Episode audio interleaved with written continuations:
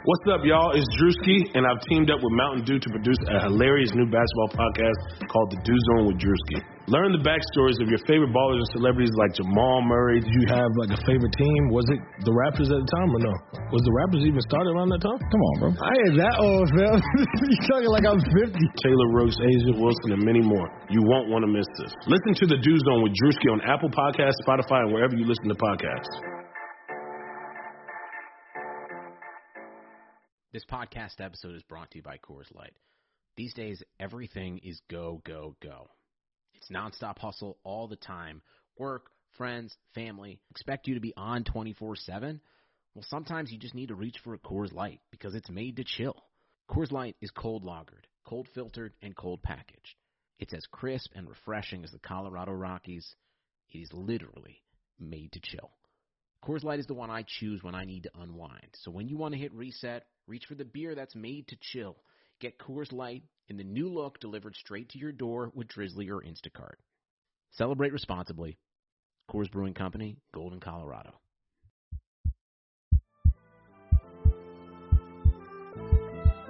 Funniest player on the team for me is Belly, and it's the way he delivers them for real. It's like when he delivers his jokes, is no laugh, and you really can't even tell if he's serious or not. Yes, we deserve this win, man. Fox Sports 5 flying high in Motown. Oh my goodness. I'm feeling great, man. I'm feeling it's the best I've ever felt. I'm excited. I'm, I'm all about winning. I know that the fans here are extremely loyal and passionate, and just like them, I, I want to become not just a playoff team, but a sustained playoff team, and eventually get back to some of that championship success and contention. With the 12th pick in the 2020 NBA Draft, Sacramento Kings select Tyrese Halliburton. Imagine being one of those players that's on a team that you know hasn't been in the playoffs in over a decade, almost two decades, about a decade and a half. Then being the first team to actually get to the playoffs, just being able to be a part of that would definitely be something special. And if we can, you know, end up building a championship contending team, you're winning a championship in Sacramento. Like that's that's looked at a lot differently. You probably feel better than you do with anything else. Welcome back to another episode of the King's Pulse podcast. My name is Brendan Nunez. Got Bryant West on here, as seems to be the regular at this point, filling in for Rich. What's going on, Bryant? How you doing? I'm doing great. Um, that was an all right uh, two games of basketball by the Sacramento Kings there. I, I guess They, uh, all right is the way to say it.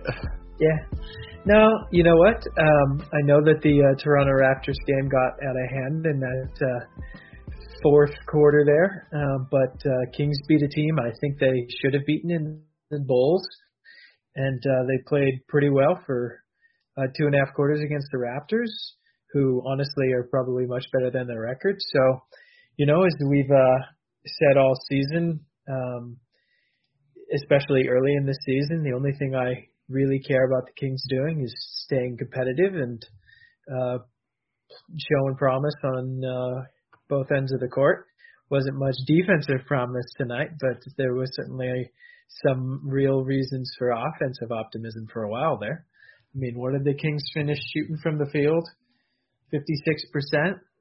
That's pretty okay. Forty-four percent from three. Yeah, um, let, let's start with the Raptors game because you're right. I guess we do have to get to the Chicago one, but uh, Raptors one is very fresh, obviously. Um, let Let's just start with like super obvious.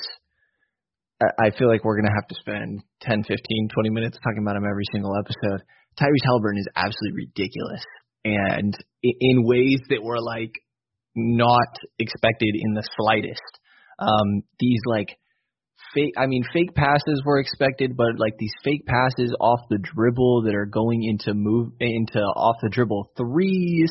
Um, I'm just like, I, I, you and I have talked about it, but like these, are, it's really this off the dribble shooting that actually like changes the outcome of his potential ceiling. We've certainly talked about it enough in the last week, but the shot variance that Tyrese has shown across these seven games that he's played this season is just so far beyond what I was expecting. Um, the catch and shoot numbers at uh, Iowa State were absolutely legitimate, um, but in terms of shooting off the dribble, he it, it's it's it's not giving him the credit he deserves to pretend like we always thought he was going to be this level of shooter.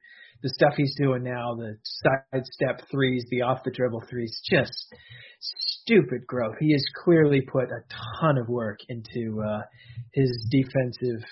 Uh, I mean, his uh, shot prowess this uh, nine game, uh, nine month off season he had.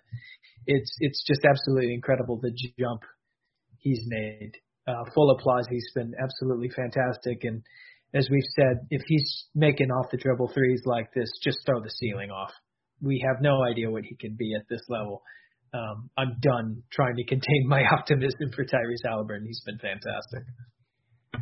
Yeah, um, I, I definitely remember going into the year uh, throwing out an over under of like two and a half All Stars and seeing what people thought, and it was like a very clear under, right? Even I even lowered it to like half. Like, does he make one All Star team?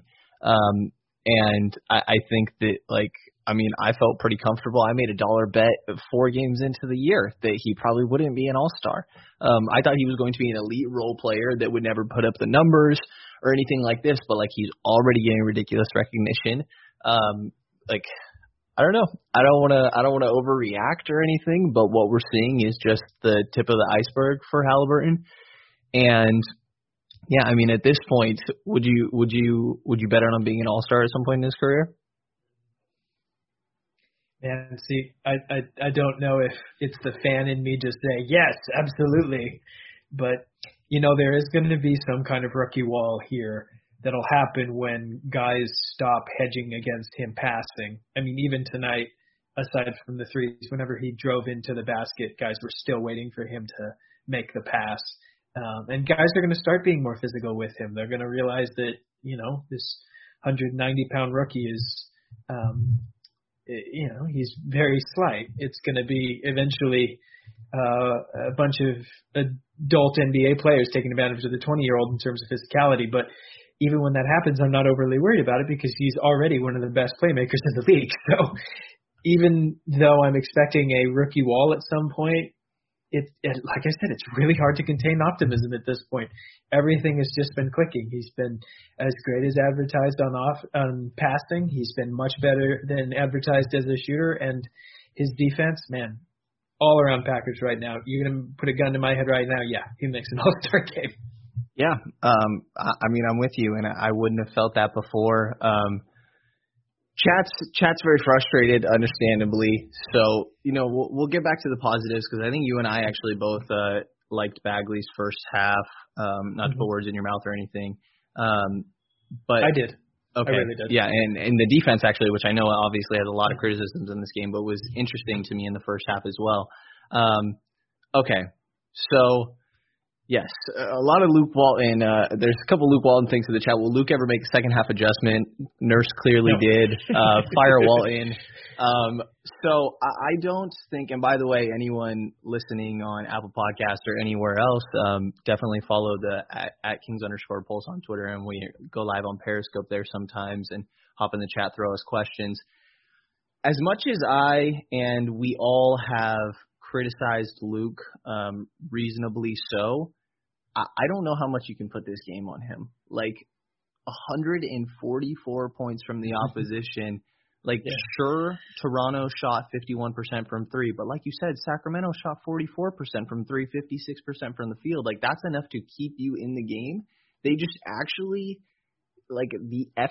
You have to try to. You have to really try to let the team on the other side score 144 points. Like I get frustrations with Luke, but at some point, like in this, for me, you have to look at the players and be like, okay, well, you're really just not putting up the effort at points. Um, they've had spurts throughout the entire year um, of just horrible quarters and a couple horrible halves, and obviously this second half was one of them. You think of the Houston one, um, and there's one other one I'm drawing a blank on at the moment. Um, the Golden State game. Yes, that's what it was and um, just spurts of turnovers. And you saw that happen in the um, in the second quarter after a hot start in the first. That you know a- after the turnover, they're not even attempting to get it back in transition. Um, so while while I get a lot of frustrations with Luke, I don't know that necessarily like Nurse making an adjustment in the second half and Walton not was what was the cause of this in my mind. Yeah, there wasn't a single king in that second half that was playing acceptable defense. Um, there are a lot of lineup issues that I still have with Luke Walton, but tonight it really was just the culmination of a really good Raptors team. Um, I know that they were one in six going into this game, so on paper, I'm sure uh, that led to quite a few of us, myself included, thinking that um, the Kings had a real, real shot of winning this game. But I think the Raptors showed tonight, even if a whole bunch of it was just un- unsustainable shooting levels against a team that wasn't playing defense. The Raptors are legitimate, um, and uh, I mean, as much as you said, you have to let a team score 140 points. Raptors took advantage, and you never yep. diss a team. You never take away from a team from uh, scoring that well. Um, Raptors are great. Kings defense wasn't great. I don't know what Luke Walton really could have done in that second half. Uh, I would have honestly gone to the young lineup a little earlier than he did. This game was over eight minutes to go. So back to back tomorrow. But, yeah, uh, I'm I'm still gonna stick on. This was an okay game. I mean, first 36 minutes I was fine, and as we said, when, why why did why have we ever pretended that the season was about wins and losses? The season was about growth in the players that you need to show growth, and uh, it, wins and losses are ancillary. I know that that's a storyline that a lot of Kings fans are sick of hearing, but that's just how you have to approach the season for your sanity. Yeah, with that perspective, tonight was fine because you saw obviously a ridiculous Halliburton game. I think Fox was very promising in the minutes he was out there. It wasn't like a you know, there, I, I don't think there was anything new from Fox this game, but there wasn't any like no. I, Fox wasn't the problem. Um, definitely not. Um, and yeah, so I mean, Bjelica, I will say, uh, is part of the problem on defense when he's yeah. getting rolled out there because Holmes, I believe, had four um, fouls in the first half, and I know you texted me one of them was probably a little bit of BS, and he probably gets about one BS one a game, but it's because he's always in the mix of things. Um, but yeah, I mean, he could definitely be a little more cautious with with some of the fouls there because he does have some good switchability, but instead with him getting those fouls, there's a lot of Bagley at the five minutes since mm-hmm. Whiteside's understandably not playing, which by the way, Whiteside was not going to fix this uh, this uh, defensive uh, deficiencies. Just so God, everybody no. knows, don't get that in your mind at all. Yeah. Um, but yeah, so Bjelica gets a good bit of run at the four when Bagley's forced to play the five with Holmes out there, and Bjelica looks a little bit slow. Uh, nobody could guard anybody on the perimeter. Um, yeah, and yeah, well, I'm with you. Like, there's a lot of talent on the other team, especially like Van Vleet at one point realized, oh, oh wait, I can just get Marvin Bagley switched on to me every single time and do whatever I want. Um, and ends up with 34 points and seven assists. Um, yeah, but it, it's it hurts when it's guys like like Chris Boucher putting up 2 mm-hmm. points under his career high. You know, 23 points and 10 rebounds. I didn't realize this was Malachi Flynn's first uh, NBA bucket regular season NBA bucket. Oh, neither did I. Good yeah. for him. Broadcast he was played very about well. it. Yeah, he played extremely well. Twelve points, five of six. Um, yeah. So, but okay. I, I mean, I feel like that's enough of the negatives because we have to get it out there. Um, I got one more negative. Buddy okay. Hield was not great in this game. Um, I mean, aside from he had six assists in this game, so I don't want to take away from that. Uh, and uh, but aside from that four point play he had that pretty much saved that Chicago game, he didn't really have a great week. He hasn't really had a great season. And I mean, uh, I tweeted it out. There weren't any Kings playing defense in the second half tonight, but Buddy Hield was really not playing defense in the second half tonight. He was just full, full. Okay, get to the basket. I'll just watch you. Yeah, it was pretty poor. So. Yeah, and everyone was guilty, but Buddy, uh, Buddy, Buddy especially. I, I would say Buddy Bjelica, and then honestly even Cory Joseph in there. When you know, I, I mean, uh, again, I think we kind of mentioned recently. I think he's still a good team defender, but on ball is definitely uh, taking a little bit of a step down. And yeah, even uh, the offense of Hield, right? I mean, you're used to this elite three point shooter, and don't get me wrong, 34% um, is not bad when you're talking about 10 attempts a game Like it, it's ridiculous volume, but it's still not what you expect from Hield, especially when it's kind of the main thing you're doing out there. Not kind of like I, I said kind of because I was going to say the only thing, which I don't know. I I, I don't want to be. I mean, it's the it, it kind of the is. team has paid you ninety million dollars. Right, right. Um, and yeah, got to be got to be shooting better from three than that. But a guy that actually is shooting better from three than Marvin Bagley. You know where I'm going here? Or I'm sorry, I just gave it away. Then, then Buddy Hield. like- yeah, then Buddy Hield is Marvin Bagley on way, way, way less attempts. Thirty-five percent. and all of them open. They're all open, All which of you, you got to note. But hey, again, don't take away from a guy doing what you hope he does. Uh, his his shot, honestly, was uh, one of the better things uh, across these two games. Um, he's taking what the team has given him. He's not just sliding into rolling isolation plays. Um, I really think that uh, the four uh, bull quarters and the two in the first half tonight, he just he really sat, sat in the flow of the offense. Uh, he wasn't a black hole. He passed out of stuff. He had a really nice assist to start the game tonight. Uh, did some rebounds. I thought he played pretty physical up against OG Anunoby early in the game. Uh, I thought he was very quietly solid tonight uh, until the Raptors came out and just decided, all right, we're, we're going to put him in a switch, switch him every time and put him in a blender against Fred Van Vleet in the second half. So um, I, I don't the think shot- you can expect him to guard that. Like no, you can't. it's so Why, unrealistic. why would you ever? Yeah. Yeah, I, and I agree with you actually. Like, I think he's going to get a lot of crap, and the whole team should get a lot of crap. But like, actually, Bagley's defense was, I, was throughout the whole year. I've been like, wow, this guy's actually a little switchable. And like you're saying, he did a good job. Um, you know, being physical with Anunoby. I think he did a halfway decent job staying in front of Pascal Siakam, which is no easy assignment, even though Siakam's um, been shaky throughout this season. Um, so yeah, I mean, and, and for you to also, uh, as you have also mentioned, it being in the flow of the offense is just ginormous. Like there were so many moments throughout last year, even times we've sent this year. I guess not last year; he didn't play much last year, year before, but just times you've seen Bagley need to have the entire offense revolve around him, or maybe not need to, but once the ball got in his hands, that's what it felt like because he was just going to take it himself. He was going to face up and do something going towards his left or get back to his left in some sort of way.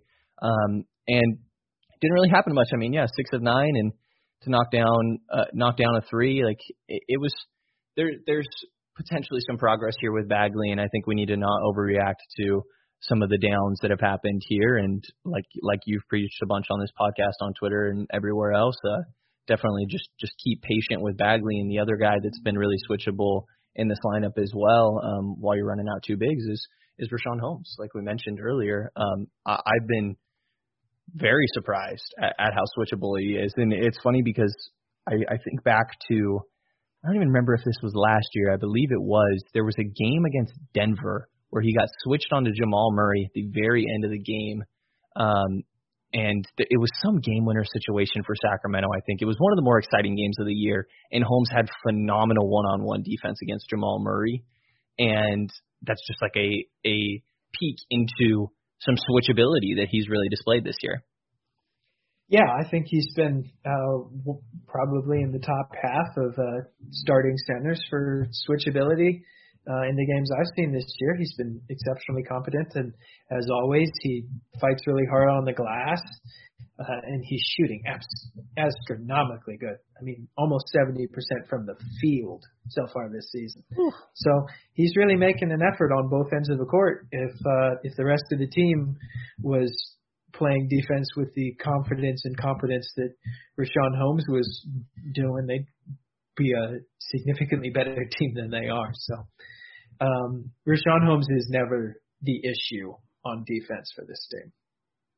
No, and um, we mentioned Bagley playing within the flow of the offense. That's Holmes' whole shtick his entire time in Sacramento. Um, just want to point out, someone in the chat says, I don't understand where the ball movement went. That was one of the huge issues, like the Yeah. first half. But, you know, we can look at it positively, at least try to. The first half was beautiful ball movement, actually. There were moments Yeah. of like it, it swinging from from left to right and guys hitting the paint and then not forcing up some some bad contested layup. Um, and yeah, I mean, great ball movement and shots were going down. Like there were moments of very good offense, and I, I mean, you just need to be able to put that together um, more Yeah. consistently. And I think there were some games, I mean, both the Denver wins come to mind, where the Kings really did keep that uh, offensive flow going for most of the game. Um, but tonight, as soon as that third quarter rough patch hit that you always know is coming, because if you've watched any Sacramento Kings ball for very long, you know that third quarter rough patch is going to come. And uh, Kings just didn't fight out of that one, and uh, offense never recovered. So this No. is definitely a team that uh, if the engine stalls, uh, even Tyrese Halliburton's uh, abilities can't always get it back going, especially when The economy is made up of real people doing real stuff, and it affects everything. Which you obviously know since you're a real person doing real stuff. Marketplace is here to help you get smart about everything beyond the what of today's business and economic news. We dig into the how and the why with the real people driving our economy. From big tech and interest rates to small businesses and what's happening at the Fed. Marketplace breaks it all down so you don't have to. Listen to Marketplace wherever you get your podcasts. Buddy Hield's not shooting well, De'Aaron Fox is on a minutes restriction, and uh, the rest of the team is just staring wide-eyed at the Raptors going crazy. And well, we're down 20. What are we going to do? Yeah, the minute restriction thing was kind of interesting. It was like he's on a minute restriction, and then he had 15 minutes at halftime, and I was like, okay, well, where is the rest of these minutes going to come right now? Um, but yeah, uh, about interesting the- to see what they do tomorrow. Definitely, yeah. Uh, playing Portland next, um, the day that you're probably hearing this release. And a question in chat that I actually wanted to get to at some point in here. What would you estimate Holmes' deal this offseason?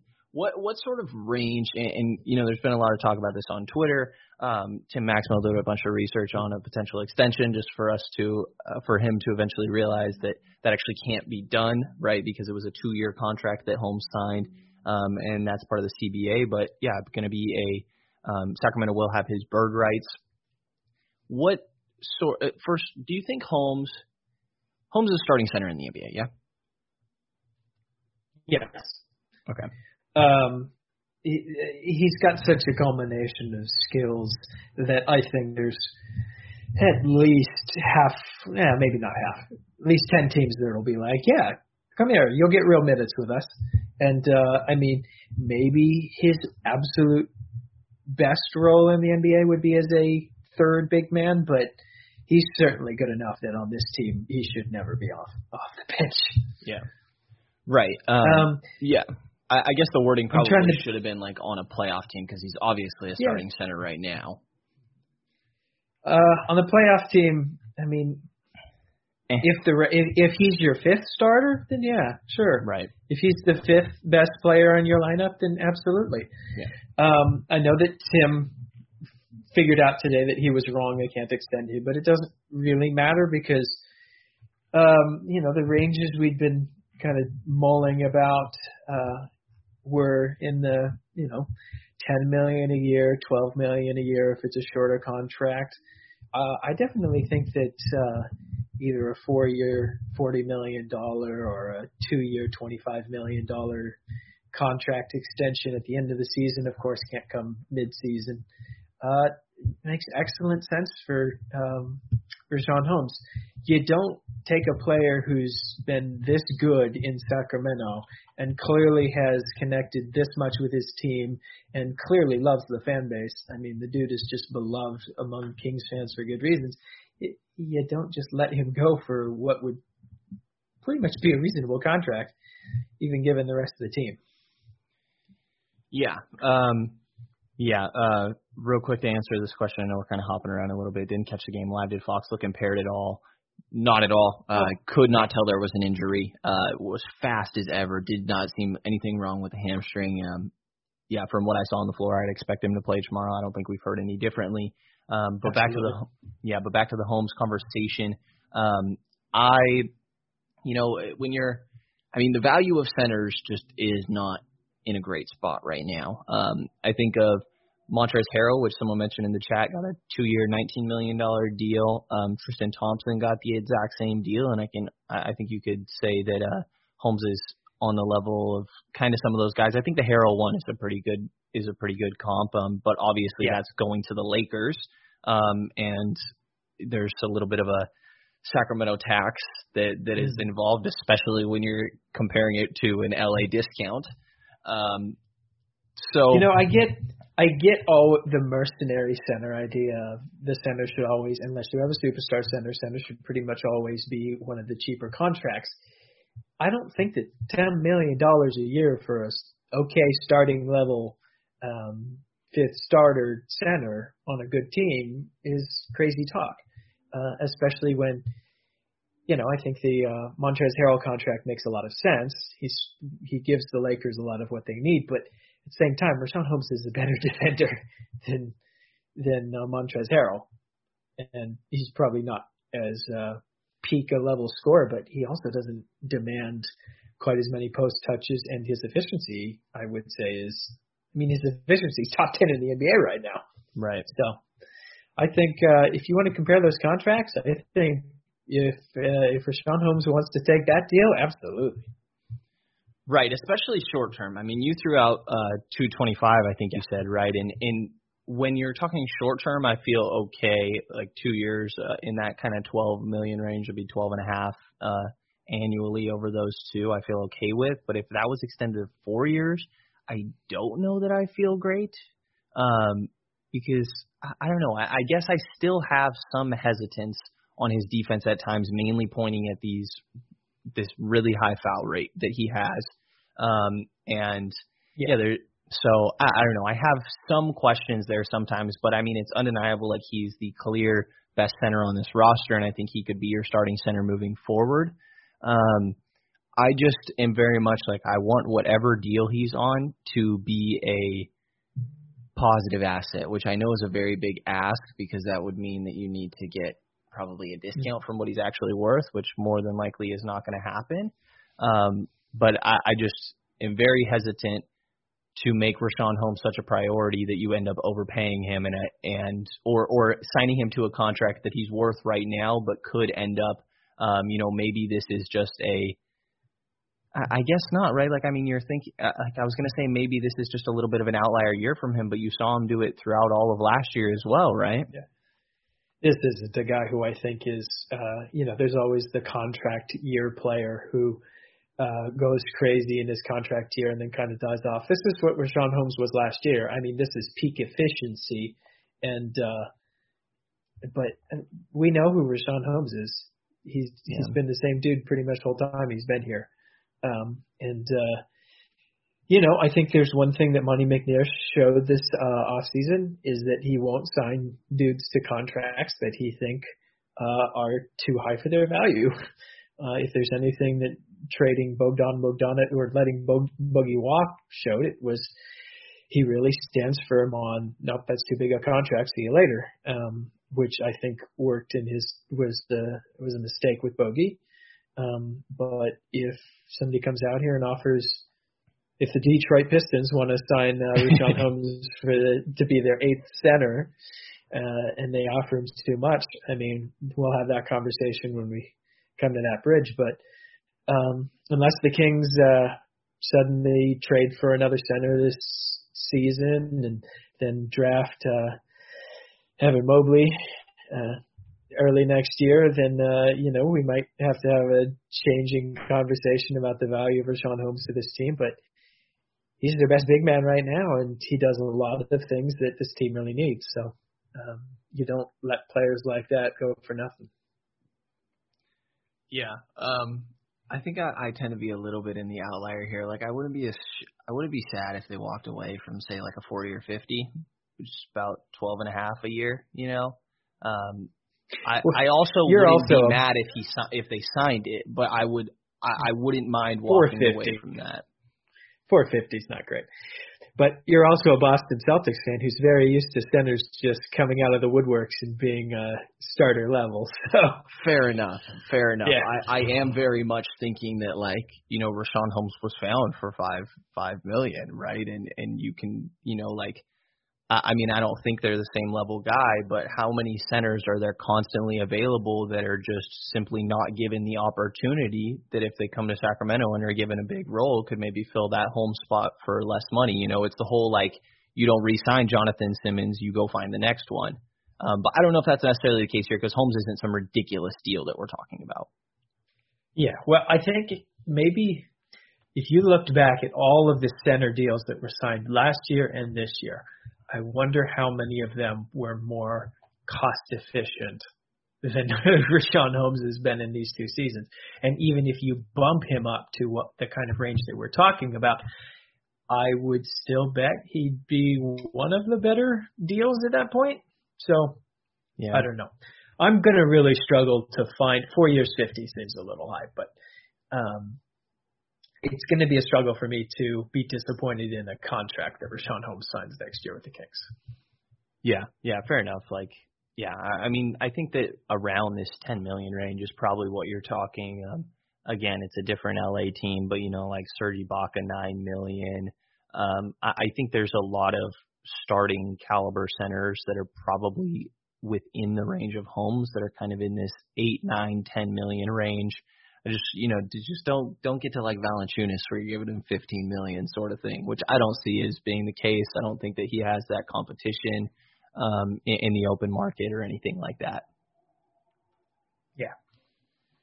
Yeah. So, I um, yeah, I, and I, I guess we we also got to touch a little bit on this on the Chicago game, and honestly, I'm gonna have to go through uh, eh, this box score real quick and try to try to get some of my memory back from what happened in this one. Tyrese Halliburton happened. That's that's what happened. Every game, every game. Yeah. Well, uh, 15 points in the uh, fourth quarter. Oh, uh, right. Two sidestep threes. Oh, uh, Pretty much the dagger. Um, I mean, I I see that dagger when I close my eyes. It was that beautiful. Um, you know, it was another. It was kind of the uh, first half of tonight's game, uh, but over two quarters. It was terrible defense. Kings let the Bulls of all teams shoot 42% from the floor. Uh, Coby White and Zach LaVine combined for 68 points, but uh, what did matter? The Kings uh, have Tyrese Halliburton, and that's all they really needed to be uh, to pull out a clutch victory uh, against the team they really did need to beat. Uh, if the Kings had fallen apart like they did uh, tonight against the Bulls, I'd be probably less optimistic than I am right now. But um, they pull it out against te- against the Chicago team that's probably in terms of talent bottom five in the league, but uh, you know, good if you want to be a decent team, you got to beat bad opponents. So Yeah, yeah. Um, Harrison Barnes is the rock of the team. I mean, I guess same as Richaun Holmes, but you see Barnes 20 points here, 7 to 10 from the field. And yeah, if you combine Barnes and Holmes, you get 44 points here on 17 of 21 shooting. Um, absolute ridiculous efficiency that you're getting from those guys. Um, Bagley also had a very good game in this one. Um, yeah, he did. and, and again, it was quiet and within the flow of the offense. 21 points for him and 12 rebounds, um, only two turnovers, and you throw in two steals and two blocks as well. It, it really, again, was within the flow of the offense. That's what this one was. Um, my main thing was this Hall, Hallie, uh, Halliburton and Bagley pick and roll. That, I, I mean, Halliburton runs it like a magician, but Bagley also is a very good roll threat. And I- don't feel like we've really seen Bagley in a pick and roll that much. I know Fox isn't an ideal partner with him since they both want to get to the rim, but I'm surprised we haven't seen Bagley in a pick and roll more. You know, it's it, it it's been both a thing that I've always wanted to see from Bagley more. It was not a thing that they did at Duke ever. Like his pick and roll numbers at Duke were astonishingly low. And pretty much since the moment he was drafted, I always thought that the number one thing you needed to do to optimize De'Aaron Fox and Marvin Bagley was just make them run ten pick and rolls a game, and uh, Dave Joerger didn't do it that often. Uh, Luke Walton certainly didn't do it enough last year, but now they've got another playmaker um, and one who's probably uh, a little better in terms of not quite crowding the paint so much as De'Aaron Fox does. But please, Luke Walton, for the love of God, just have De'Aaron Fox and Tyrese Halliburton continually use Marvin Bagley as a pick and roll player. Marvin's got to be better at setting the screens. He's got to be tougher in handling um, guys who try to come and blow it up. But take advantage of it. You've got one of the fastest big men, uh, you know, for his age. Take advantage of it. Yeah, um, we did get a question in the chat real quick here. Uh, thoughts on Malachi Flynn, and you're the Malachi Flynn guy, so I'll let you throw that out there real quick. I mean, you'd shoot the heck out of the ball. Yeah, and you know, I, I didn't know until you just said it that tonight was the first time he scored, and that came as a surprise because he looked dang in mid-season form tonight. Took advantage of uh, De'Aaron Fox on a couple of plays. Even uh, he's just incredibly crafty. He's the dude who um, really plays within himself on both ends. Uh, you know, I I knew that coming into the NBA, it wasn't going to be uh, the easiest defensive transition, even for a dude who won Mountain West Conference play, Defensive Player of the Year last year. But uh, he competes on both ends. Really smart, heady player, the ideal type of Raptors guard. Um, and he took advantage tonight. Yeah, definitely. Uh, and sorry for hopping around, but just trying to make sure we get these uh, these questions from from the viewers in as well. So yeah, back to back to this pick and roll. I I mean Halliburton is probably already a better all around pick and roll player than De'Aaron Fox, which is crazy to say. Um, when it comes to the passing that, that he's able to set up as well and kind of the manipulation of, of that of that big man. Um, but yeah, no, I, I'm with you. I would love to see that get ran more with Fox, and, and I would hope that seeing some success that working with Halliburton, um, that that that does happen a little bit more for Bagley as well. Um, yeah, I, I don't know what else I have on uh, on this Chicago game here. You mentioned a very big couple threes from Halliburton that were absolutely ridiculous. That one from the corner specifically. Um, again, off the dribble, and most of them are like two dribbles and side steps or step backs, right? Uh, that are kind of taking advantage of closeouts. But I mean, still, uh, that's extremely impressive, obviously, especially for a guy that's playing in his what was the eighth game of the year for him. Yeah, his um, shooting variance across the eight games has just been incredible to watch. He's yeah. uh, like like we said earlier, that just really takes all the ceiling off of his game if he can keep shooting like this, and you know, eventually guys will be more in his face, uh, and he'll have to learn how to adjust to tighter shooting windows and speed up his release a bit. But I mean, he's making the shots.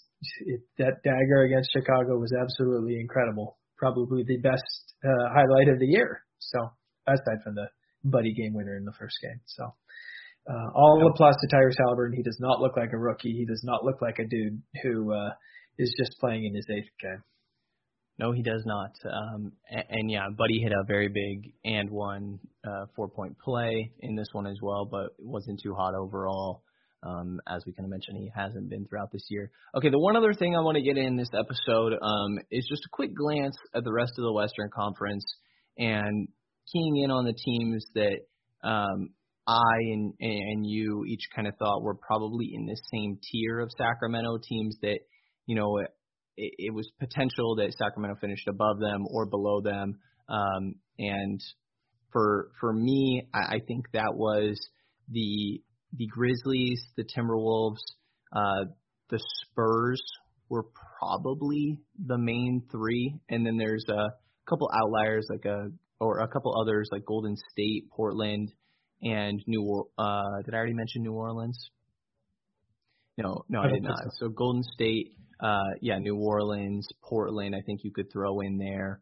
Um, so yeah, just kind of kind of taking tabs because Sacramento's been a little up and down this year, but how they compare to the rest of the Western Conference, and I think uh, starting with the very bottom here, two and six Minnesota Timberwolves. Man, they are a mess. Um, no Karl Anthony, especially Towns. no Karl Towns. Yeah. Yeah, upgraded to questionable now. Um, missed six games with this less left wrist injury, and he was like an Iron Man before. From what I remember, he had there was this whole story of hadn't missed a game since middle school, right? And he even got, I, I believe, rear-ended by a semi truck last season, and then still ended up going and playing and not missing games, or maybe missed one, and that was the first reason, or something like ridiculous like this. Um, but finally is kind of missing some games, I guess, and obviously the Timberwolves have struggled. They won their first two and then have lost six in a row. Uh, but yeah, Towns is questionable for the showing on the ninth tomorrow, Saturday against the Spurs. But uh, D'Angelo Russell experience seems to be souring pretty quick in Minnesota. Um, I wonder if Karl Anthony Towns thinks that the uh, Russell uh, situation is souring. I bet he's still uh, hopeful. Yeah, this is a team, and, and I'm, we're not going to touch too much on each of them. Uh, I'm not going to act like I've sat and watched all eight Timberwolves games or more than one one of their games, to be honest. Just kind of reading and keeping up. But this is a team that I, I did expect to be worse than than the Sacramento Kings. I actually only had two teams worse than the Kings going into the season uh, in the Western Conference. Um, I had OKC in Minnesota, and I kind of felt like Minnesota could maybe be better. Right now, I feel pretty good saying Sacramento's probably the better team than Minnesota. Yeah, I agree with you. Um, Anthony Edwards has been uh, as good as advertised. He gets um, more so fast. Oh, he that dunk was oh. Yeah, he's incredible. But uh, I agree with you. This team is still a hodgepodge of pieces that are still waiting to figure out how to play cohesively, and uh, probably one more trip to the lottery's got to do it. Yeah, or or any defense at all. They have like all these offensive spark plugs. Um, yeah, the the other team that has a familiar ankle injury um, is the Memphis Grizzlies with with Ja Morant. It wasn't a grade three like De'Aaron Fox's. It was a grade two that's going to have him out for. I believe it was four to six weeks. Um, but yeah, they are three and six, and that's after an impressive win tonight against, albeit the Kyrie Irving less, which is a weird situation, and uh, Kyrie or and Kevin Durant less uh, Brooklyn Nets, where Caris LeVert is just going crazy. But um, Sacramento is better than that team when they don't have Ja Morant, and they're not going to have Ja Morant for a good little while here. And even when they do get Ja Morant back, um, the creation outside of Ja Morant on that Memphis roster, um, have watched a good little bit of them, is uh, very very underwhelming. And Yeah, no Jaren Jackson for a while. I, I can't believe I almost forgot to mention that. That's a very big part of this as well. That, that which means horrible spacing out there. Yeah, I was going to be very upset with you if you didn't remember that my buddy dare Jackson Jr. is that too. Uh, yeah, when Dillon Brooks is your second leading scorer and he's shooting uh, 37% from the field, yeah, you're not an efficient team. Forget But about the other it. day I was asking you Grayson Allen questions because he's starting for them, um, and I, I'm not sure he's an NBA player. So Yeah, why play Desmond Bane? Just Yes. whatever minutes you're going to give to Grayson Allen, just either give them to De'Anthony Melton or Desmond Bane. Come on, this team it still has a whole lot of decent pieces. Um, I mean, we all know how. you just love Tillman and Bane. Yeah, I no, I love this whole. Grizzlies roster. I love Brandon Clarke. I love Jaren Jackson Jr. Uh, De'Anthony Melton. I mean, this team has a lot of interesting pieces, but no Ja Morant, no JJJ. That's your two best players. You're done. Forget Yeah, it. and, and and all those guys are are role players. Like none of them are guys that you want really the ball in their hands and to be creating. And you need some of those on the roster. And like you're saying, when Dillon Brooks and Kyle Anderson are your best two options, probably Yeah. not going to do too well. Um, Forget about it. yeah, so that's another team I feel like Sacramento is probably better than.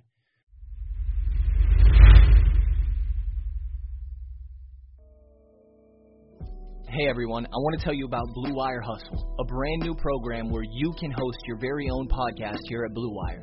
Hustle was created to give everyone the opportunity to take your podcast to the next level. Or, if you want to host a podcast and just don't know where to start, Hustle is the perfect place for you. As part of the program, you'll receive personal cover art, Q&As with Blue Wire's top podcasters, access to our community Discord, and an e-learning course full of tips and tricks. And on top of that, we'll help get your show pushed out to Apple, Spotify, Google, Stitcher, and all other listening platforms. And the best part is, you can get all of this for only $15 a month, the same rate as any other hosting site would charge you just for the initial setup. So whether you're starting from scratch or have an existing show that you want to grow, Hustle is an open door to leveling up your sports ex- experience. Acceptance into the program is limited, so get your application in today. To apply, go to bwhustle.com slash join. Check out the description box for this episode to find out more, but that's bwhustle.com slash join.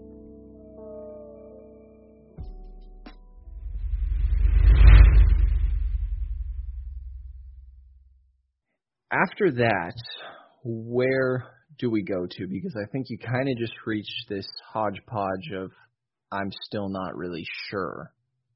Yeah, there's how many teams are there now? There's eight teams that have four losses. Um, yeah, this one, is a really two, three, four, five, six, seven, eight. Yeah, Sacramento now has Yeah. five. Yeah. Um, you know, we're still waiting to see how everything shifts out. Um, it's going to be at least 10 more games before we can even begin to say, all right, these are the all right teams, these are the bad teams. Um, we know the two Los Angeles teams are pretty much going to sit at the top, but uh, you know, who else has been all right? The Oklahoma City Thunder are somehow four and four. Yeah, Um, expect them to come back down with their talent level. They should. Yeah. I mean, uh, hey, props to uh, Mark Daigneault. I think I said that right. Never heard of him until he took that job, but this team's competing. Um, Shai Gilgeous-Alexander's scoring 19, almost seven assists, five rebounds. Shooting numbers aren't great, but he's still leading a 500 team. Uh, says something that Lu Dort's their second leading scorer, but Oh man. Wow. he's shooting 45% from three. Good for him. I was I read a quote about his offensive struggles today. He's shooting 45. Wow. Okay. 45% from three. Oh. Uh, yeah, no, we all know what this team is. This is a very young team without a lot of traditional firepower at this moment. They're making it work so far, but they're definitely, I, if they're better than Sacramento by the end of the season, I'll be surprised. Yeah. Um yeah, I'm with you there and and I will say Houston and Denver are technically below Sacramento right now in win percentage. Denver forget about it. Denver is Denver's way better than Sacramento. Houston it, Which is funny considering that the Kings' two best wins of the season were against Denver. Let's acknowledge that while also admitting that you play seven games, uh, the Kings win three of them? I don't think so. Yeah, yeah, um, probably not. And uh, yeah, so uh, another team to throw out here, I guess uh, the Pelicans as well um, are are just, I mean, yeah, still up in the air there, but I, I would definitely give them a talent advantage. I think Brandon Ingram is a ridiculous player that I was really not ready to feel comfortable to like. I, I think he actually could be a number one option on a playoff team actually at this point, um, which I did not feel good about Yeah. saying before. Um, his playmaking's been ridiculous. He's efficient, and we know he can really get whatever shot off he wants with his ridiculous length and high release.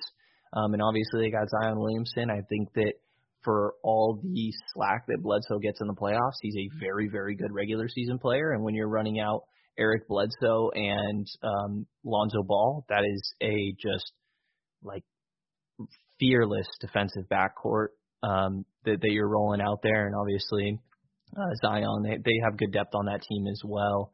Um, so yeah, very young, and, and I do feel like they're more talented than Sacramento. And on a given night, obviously Sacramento can be can be the better team, but um, I, I do feel like I, I still feel like if I had to put a predictions ranking, I would probably still include New Orleans above Sacramento. Yeah, this is a star league, and uh, Brandon Ingram's averaging 25, seven, and five and a half assists.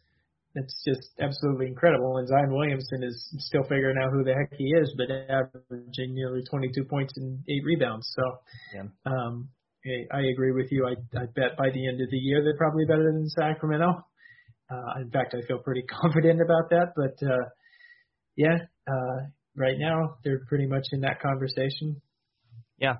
Um, and the two other teams we can knock off with your whole it's a star league, and you're totally right. Uh, I, I would knock off Golden State and Portland probably. I know Golden State had a really rough start to the year, but um, Draymond coming back is very big for that defense, and really just a team that's so top heavy. Like obviously everything that we're saying Um, there's an asterisk of the whole COVID situation and everything is up in the air. And a team like Golden State that is very top heavy, if you lose one of really one of your starting five, uh, specifically one of Curry Draymond, obviously, then that team just probably goes to crap. Um, but uh, assuming health, as we are for most of these teams, for all of these teams, um, Golden State and Portland are, are are better teams than Sacramento because of that star power they have at the top. Um, and, and then the Agreed. one, agree with me. Yeah. Yeah, and then and then the one other one that I think was kind of debatable and, and still is um, is the San Antonio Spurs. But I think the San Antonio Spurs are really interesting this year since they are rolling out a lot of young guys, and it's not the same like slow Spurs that you quite expected. But there's this like caveat of what's going on with LaMarcus Aldridge because when he's out there, they're not this young fast lineup of Mhm. you know Lonnie Walker and uh, Keldon Johnson. And they're not even healthy. I mean, arguably their best young player is Derrick White, and he played uh, one game before that toe injury reared its head again.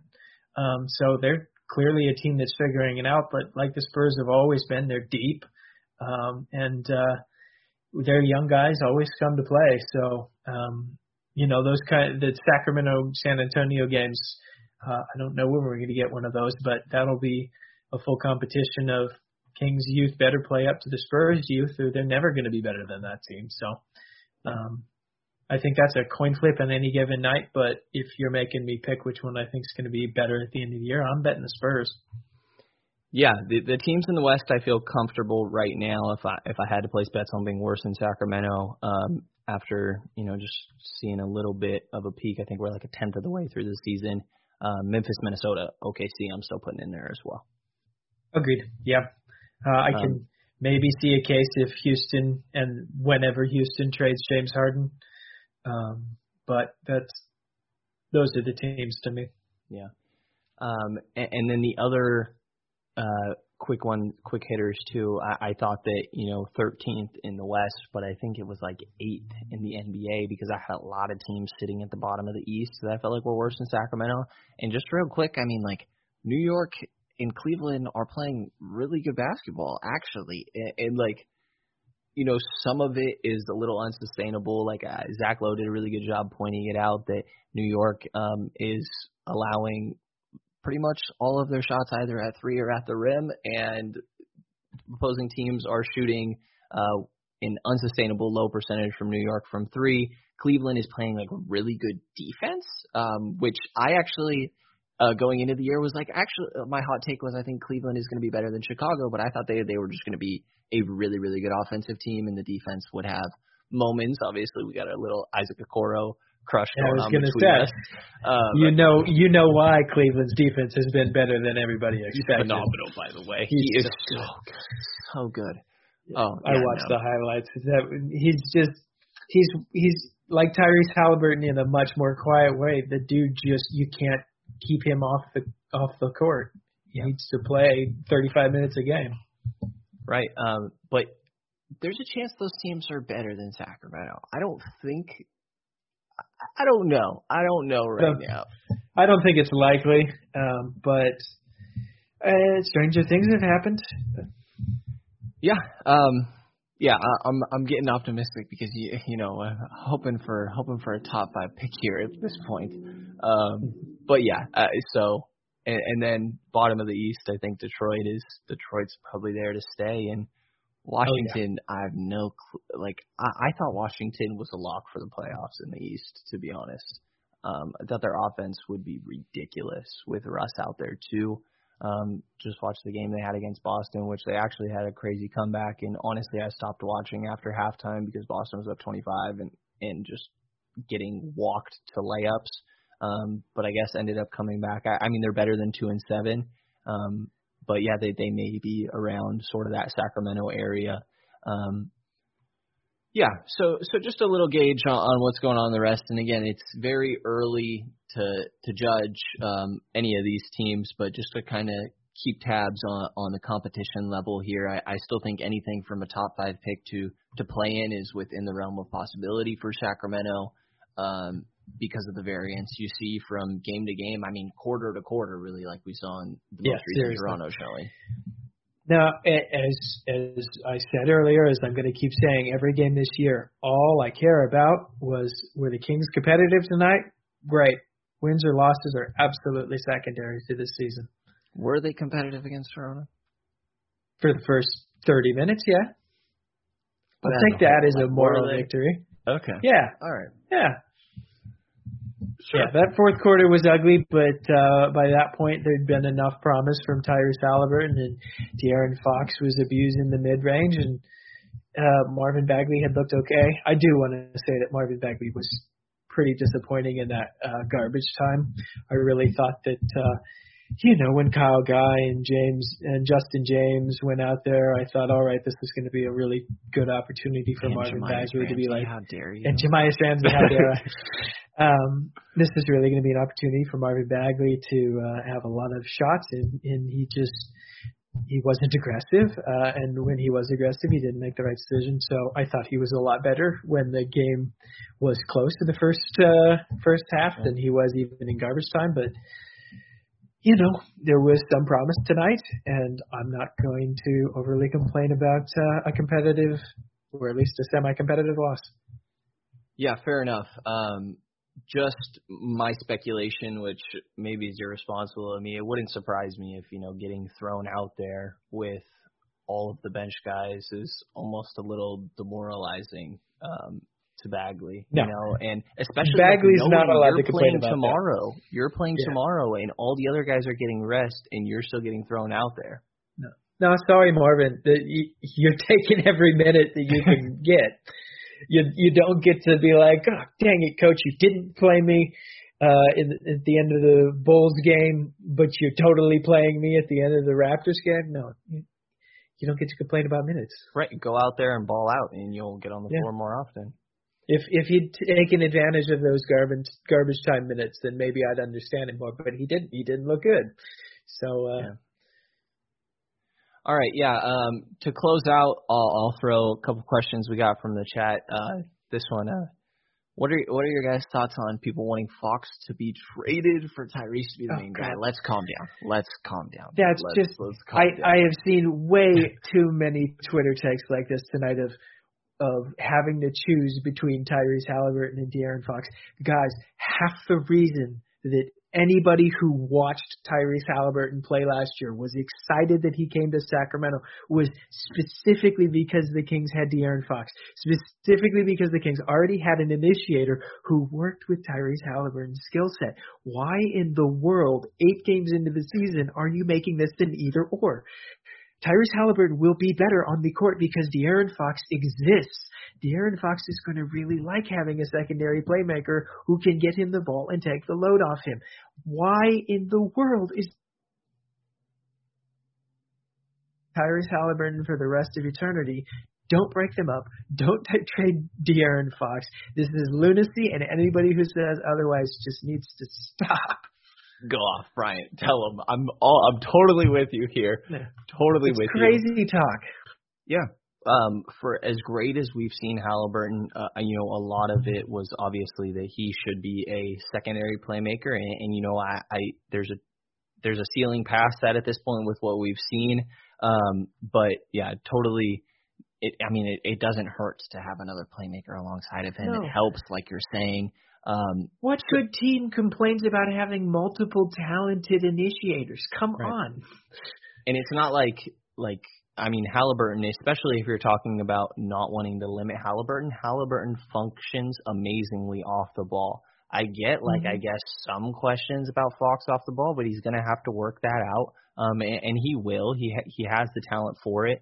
Um, we we also have last question we'll get in here. Uh, this is where would you rank a Fox Hallie uh, backcourt defensively? I, I'm not going to do a ranking right now because we didn't really prep for this, but let's just talk about their defensive pairing together, um, which is a little interesting because I do kind of view both of them ideally as off-ball defenders, um, and I, I think that obviously Halliburton, you know, he's a, a ridiculous defensive playmaker, and I think that Fox is a guy that could do that as well, especially with his ridiculous speed. I think like um I, I mean specifically definitely think of moments where, you know, he's he's able to to dig in on on guys posting up or say it's like a Jokic situation where you're running it through a big and he just comes from nowhere to be seen and is able to go get a steal or something like that and and the size that both of them have and a little bit of deficiencies when it comes to strength I think makes them not great on ball defenders when ideally you'd probably want one of them to be really good on ball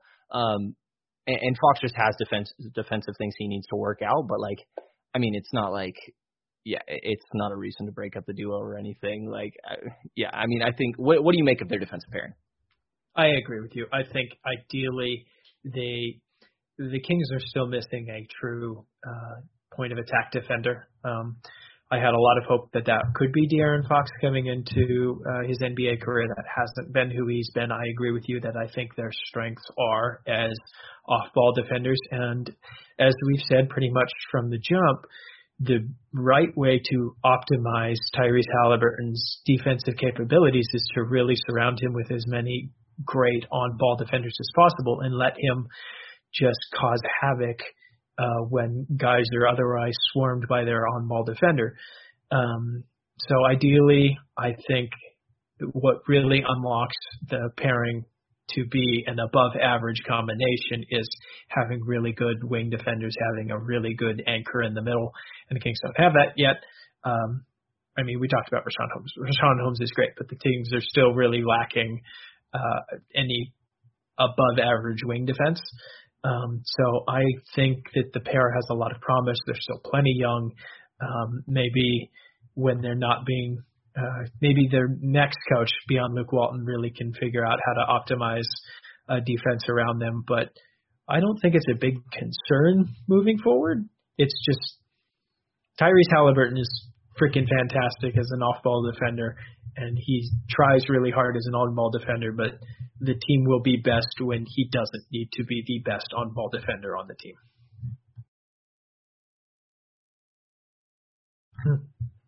You're on mute now. Oh, there you go. You pulled at me. I know. I guess so. um, so, uh, well, I got so thrown off now. Um, one other thing I'll throw your way. Final question before we get out of here that, that made me think of this. Bagley played a whole lot of zone at Duke, right? Yes. And this was Wendell Uh, Carter they- in the middle, right? They played a lot of zone mostly because that team involving Grayson Allen, by the way, didn't have a single good defender. Was so Wendell it really Carter wasn't. Uh, when Wendell Carter was, I think Wendell Carter was ended up proving to be the best defender on that team, but And, and he was the guy in the middle, right? Under was. the rim. Okay. Yeah. So, um, I, I think the the reason they ended up playing so much zone was more out of necessity than it optimized anything. Because Okay. either way, they were a bad defensive team. Yeah. All right. Yeah, I figured, but just wanted to just just do a little check there. Um, but yeah, I, I think that's all I got here, man. Uh, when you're listening to this, uh, definitely try to hold on to the positive moments that we saw from Halliburton. There were positive moments from Bagley. Um, I, I get you know the frustrations with him, but again, patience, patience, patience. There were very good moments from Bagley in both the Chicago and Toronto games. Um, he is showing switchability, but you can't expect him to stay in front of Fred Van Vleet. Um, I, I mean, Rudy Gobert is not staying in front of Fred, Van Vleet. Um, so No.